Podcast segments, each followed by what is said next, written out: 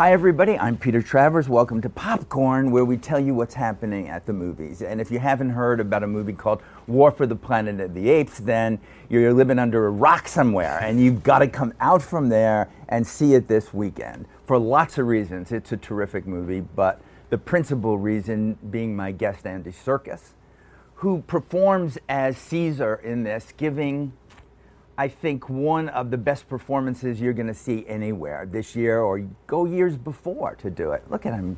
I'm embarrassing him.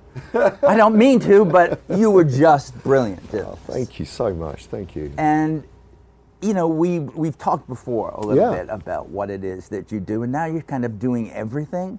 But the whole idea of motion capture is still foreign to some people, including members of the Academy. Damn them. they don't seem to comprehend what it is. Yeah. So here, we have a moment now to say, I'm going to look at you and say, you're on the set of War of the Planet of the Apes. This Sure. isn't something that the computer created later. Absolutely. What are you doing? How do you come onto the set? What are you dressed like? What goes on? Right. I mean, you know, the, the basis is, Peter, you know, um, that really performance capture is uh, it's a technology. It's a bunch of mm-hmm. cameras. It's a different bunch of cameras. Like, I mean, we have these cameras filming us now. Which is what we would have on the film set. You're shooting on, you know, 60, ARRI 65 cameras or whatever. And, but but we just have another bunch of cameras as well to record our performances. So, so we wear we wear a head-mounted camera, and then we have 360-degree cameras which are picking up all these markers which are on our suits. So it tracks all our physical movement, and then we have markers on our face which track all our facial expressions. Does it But- drive you crazy? no, not at all. But the point, the point is, there is no different, no difference at all in the process of acting. Whether you're playing a character who you go into makeup in the morning, you put like Woody. Woody Harrelson goes in, puts on his makeup, puts on his costume. We play a scene together. I put on my suit and, and my dots and my helmet, and we go on and we play the scene together. It's not, you know, we, there's no difference in acting. I mean, if you were to go back to the original. Um, John Chambers makeup of the original Planet of the Apes movies. You know, mm-hmm. those guys had to sit, and Roddy McDowall and Kim Hunter, those guys had to sit in makeup for five hours, and they had layers of foam and latex and rubber, which kind of basically obscured their face. Mm-hmm. And all they all they could do, I remember seeing a documentary with Kim Hunter, was to kind of force these facial expressions to make this thing kind of move. We don't have to do. It's like the art of coarse acting. Yeah, well, it's, like okay, I have to. You're act fighting against something, Yeah. you know. Yeah. And, and with performance capture, you can play in really internally. You know, you'll you know from the movie you'll have seen a lot of these scenes are played in close up, and they're very internal moments and very emotional moments. And and and so the acting process is is you know, and I've been banging on about this for years, is no different to to to, to screen acting in the conventional sense, except you're not putting on makeup beforehand. A, a very talented team of digital artists, visual effects artists, are in effect painting on a virtual makeup over over over what you're doing. I thought when what you did with Gollum was and and still is in many ways the most extraordinary use of that process to create a character. You did it. You know, it's you. It's your voice. It's everything that you're doing, no matter how twisted he looks because of what motion capture is. But now I think in Caesar you've you've actually equaled that. You know, this is an extraordinary thing. So just I don't want to give away too much about it, but set up a little what's going on with Caesar now. Well, over, the course of the three films, we've seen him go from being a, um, an orphaned chimpanzee who was the recipient of this Alzheimer's drug, which, which of course, for humans went wrong and became a flu virus, a simian flu, and, and wiped out a lot of humanity. But for Caesar, it, it, it enhanced his intelligence, it enhanced his cognitive skills, his emotional growth. Uh, you know, when, when, when I was playing him as a young infant chimpanzee, he was brought up by human beings, James Franco's character. You know, he was very, he, he, he was loved by humans and therefore saw himself almost as a human being. And I always approached him as a, as a human in an ape's skin, the sense of him being an outsider, so that when he gets thrown into the sanctuary with all the other apes and is suddenly faced with gorillas and chimpanzees and bonobos, you know, uh, orangutans, he, he, he feels out of sorts there. So, but, but yet he is perfectly placed as, as this outsider to be an empathetic character, trying to galvanize them all, being non partisan to, to any particular species, including humans. So he's, mm-hmm. he is this empathetic character. So in the second movie, Dawn, when we see him evolve and grow into this leader of a, you know, a movement of a society that's beginning to burgeon, Um, we, we, we see him, yeah, we, we see him create laws. We see him create s- structure for a society. He becomes a father figure. He, be, you know, he has children. Um, and in this movie, he's always trying to broker a peaceful deal with humanity. He wants, he always tries to find a peaceful solution to, to, to conflict, Mm-hmm. which is escalating.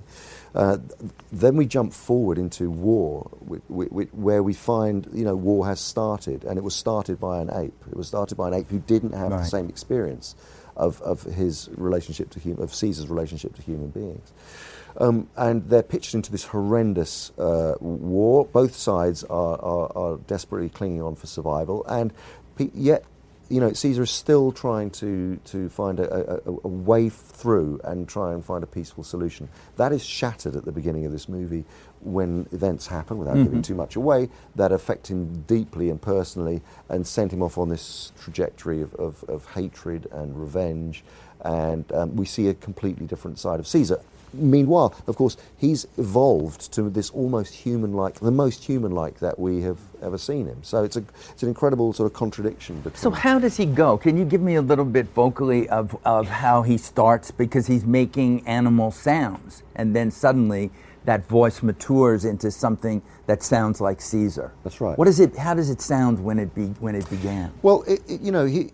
This is this is again one of the many arcs of the journey of playing Yeah. Caesar has been his linguistic kind of growth Yeah. and the way that he communicates with other apes. So so he was taught to sign by the James Franco Mm-hmm. character in the first film. Um, so you know C- Caesar home. You know he would he would learn all these this you know si- pieces of sign language. But then then in the first movie you. You, um, you you hear him utter human words for the first time. So it goes from literally chimpanzee kind of you know, from chimpanzee vocalizations through to the first words he utters, which is which is through an emotional response to seeing uh, some of his kind being brutalized in the ape sanctuary, where he, he screams no for the first time, and it's it's like a raw, it's like a guttural, primal. Uh, emotional response, which is not, which is, which is almost an, an ape could make that noise. It's like a no, no, no. You know, it's kind of like it, it, that, that. That is that comes out of a, a um, something that is believable that a chimpanzee could do. You know, so so during the course of uh, Dawn, we see then ten years have passed, and he is beginning to use human language to communicate with humans uh, in, a, in a, a very proto way. So in the first movie, I was wearing chimpanzee, uh, literally chimpanzee dentures to make them sounds m- much more chimpanzee. Like in the second movie, I wore mouth guards to stop over articulating the words. So and, and, and Caesar's speech was found. It was every single word is kind of uh, found in the moment. His thought processes are slower to get the sounds to work. So it was so it becomes something like uh, he would say, "Ape, do not want war." You know, and, and it's so every single word is chewed on. It's almost like found, and, and uh, you know, in this movie, i you know, again the time has passed, and he's, he's the, the connection of word to expression um, is less having to be driven by emotion, and it's more to do with uh, you know c- constructing sentences and, and you know, you know philosophical uh, thoughts, and, and you know, um, so he would he would say uh, at the beginning of this movie, he says. Uh, I did not start this war.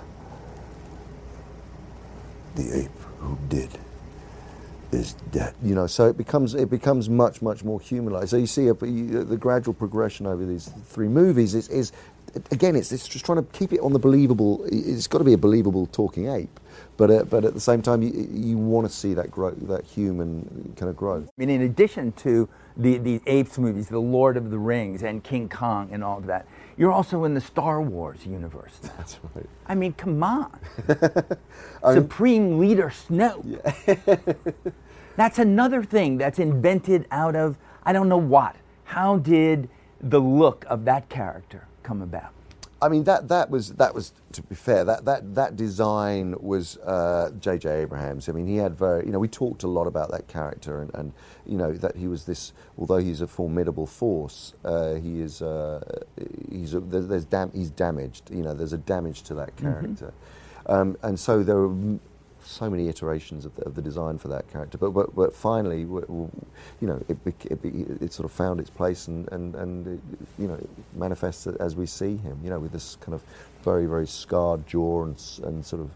Um, you know that's been eaten away and, and, and so on and so forth and, and And how does he sound? what is that first sound you invented? well, with Snoke, it was you know there's a sort of um, there's a sort of again there's a, there's a, along with the malevolence there is a damage to it. Um, so so he sounds like uh, like this kind of. Uh, if I can get into it right now, he is uh, he says There's been an awakening in the Force. Have you felt it? You know so it's kind of you know it's the more more along those lines. I mean, and you're playing him again Yes. in Last Jedi. That's right. Yeah, yeah, yeah. He appears. he Still, appears appe- in- are you still working on this now? No, no, that's that's that's all. That's it's all done now. Yeah, It's all done. That's So, all done. in the time, I would think that you'd say to yourself, well, I'm taking some time off. You don't do any of that. You know, really don't do any of it. Uh, Ulysses Klaue, you're playing again, you know, after the Avengers, now in Black Panther. You decided, I guess, I don't know when you see your wife and children. Uh, we, uh, we, yeah, well, she, my wife's She's here. here. I so did meet I, her, I get yeah. to see her today. It's yes, amazing. she said it was good. this is the first time in, in years. it's been great. They've been on this tour with me, and it's been really ama- amazing. Uh, What did they think of what you're doing? Kids are is- kids. You know, I know what that's like. Yeah, the, kid, the kids have grown up with all of these films. They've, they've, they've literally grown up with, you know, in New Zealand, in, in Vancouver, where we shot all the Apes movies, and you know, uh, uh, it's a normality for them. There's no, there's curiously nothing cool or special about it. It's sort of They like don't the- bring their friends home to meet you so that you can do Gollum for them. occasionally, but actually they've got past that stage now because it's no longer cool. Oh, it isn't. it's mm. only a lim- there's a limited window where it was cool, It and is. now it's that. I now, would think now- the Star Wars thing would Yeah. be cool. maybe for their friends, but they're like, oh god, get over it, Dad. You know, you know. We have to live with Yeah, this man. Exactly. Do you go around the house making these sounds, or do you save that? I know, I know, home? I know better to, than to do that now. None of that It's not impressive anymore. The other thing that you're doing now, and I can't wait to see the movie, is directing a film called Breathe that you're not in. That's right. About a person with polio who's immobilized. You, who in everything you do is the most mobile person I know, uh, is choosing this. Why did you choose to do it? It, it's a very, very personal story. It actually is the true story of uh, Jonathan Cavendish, who is a film producer uh, who produced the Bridget Jones movies, among many others, of Elizabeth the Golden Age and so on and so forth. Isn't he your partner? He's my business partner at the Imaginarium? well, yeah, yeah, yeah, He's yeah. my business partner at the Imaginarium. It's the story of his parents' life, and it's a true story. It's an incredibly uplifting story about living two minutes away from death and pioneering living outside of the hospital system with a massive polio disability, um, you know, in the 50s, 60s, and 70s, uh, when no one else was doing it. Because, you know, it, I have a sister who, who suffers from uh, multiple sclerosis, and she's wheelchair bound, and she you know, it's difficult enough in, in 2017 for, for, for, for a disabled person to get around, you know, still, uh, with, with ramps and, and all the facilities that are available. Now, I was fascinated by this incredible, it's a beautiful love story and, and centrally played by, by a, amazing performances by Andrew Garfield and Claire Foy. What, what, what really appealed to me was this sense of pioneering uh, um, living, as I say, two minutes away from death, and uh, with no, there's no safety net. It's like living Any minute it any can- minute, minute life can go, and yet it's not a sort of mawkish, sentimental tale. It's about, it's so life affirming. It's so much about love and and living life to the full. And you know, if, if, if and it makes you think, well, if I were, if I were in that position, how would I, how what would my, be my response? How would I live life to the full, two minutes away from death? For everybody to think about when Yeah. they see it. So Yeah. that will be out in the fall. That's coming out, um, yeah, in October, and uh, And then Jungle Book. Jungle Book comes out next year, and So that's that's why I don't know. I mean, I really think. When do you ever see these people you call your fans? um, we, we, we're having a little holiday a little bit later on this Okay. year, It- which is, which is great, which we're so looking forward to. What would though if people just met you and were charmed by you, as we all are here, uh, and they hadn't seen any of this? What are the two or three things you would say to people to watch you in, not because you think it's the best thing you ever did, but that they would understand what you're about? like a like a, a smorgasbord of, A little uh, bit, just a uh, couple uh, of things. Uh, th- of things. Well, I Because think I Caesar's make- a pretty good example. Hmm. You know, because that that it, that has been an extraordinary journey, and as I say, you know, shows a, a, a real diversity of, of across those three films of of, of, of of how to really invest in a role. In an extraordinary situation where you're playing in the whole life of a character. I mean, I'm, I was very proud of the work I did on, on Sex and Drugs and Rock and Roll, the Ian Mhm, Dury Ian film. yeah. Um, uh, there was another film I did called Longford, which was um, a Oh, very, yes. very uh, you know quite a dark piece about about two two murderers. Uh, Samantha Morton and I played uh, Myra Hindley and Ian Brady. That that was that was a, a very interesting, quite dark film. Um, There's multitudes inside you, Andy. really are. And that's good for all of us to do it. It really is. So we end in song always. okay, Uh, I think I'm always after you to sing as Gollum, but I don't know whether he's in your head. well, Gollum could sing, but but Caesar could also. could sing. Caesar sing? He could sing a song. What would he sing? He would sing. He would probably sing. Uh, There's a place for us. Somewhere, a place for us. Peace and quiet and open air.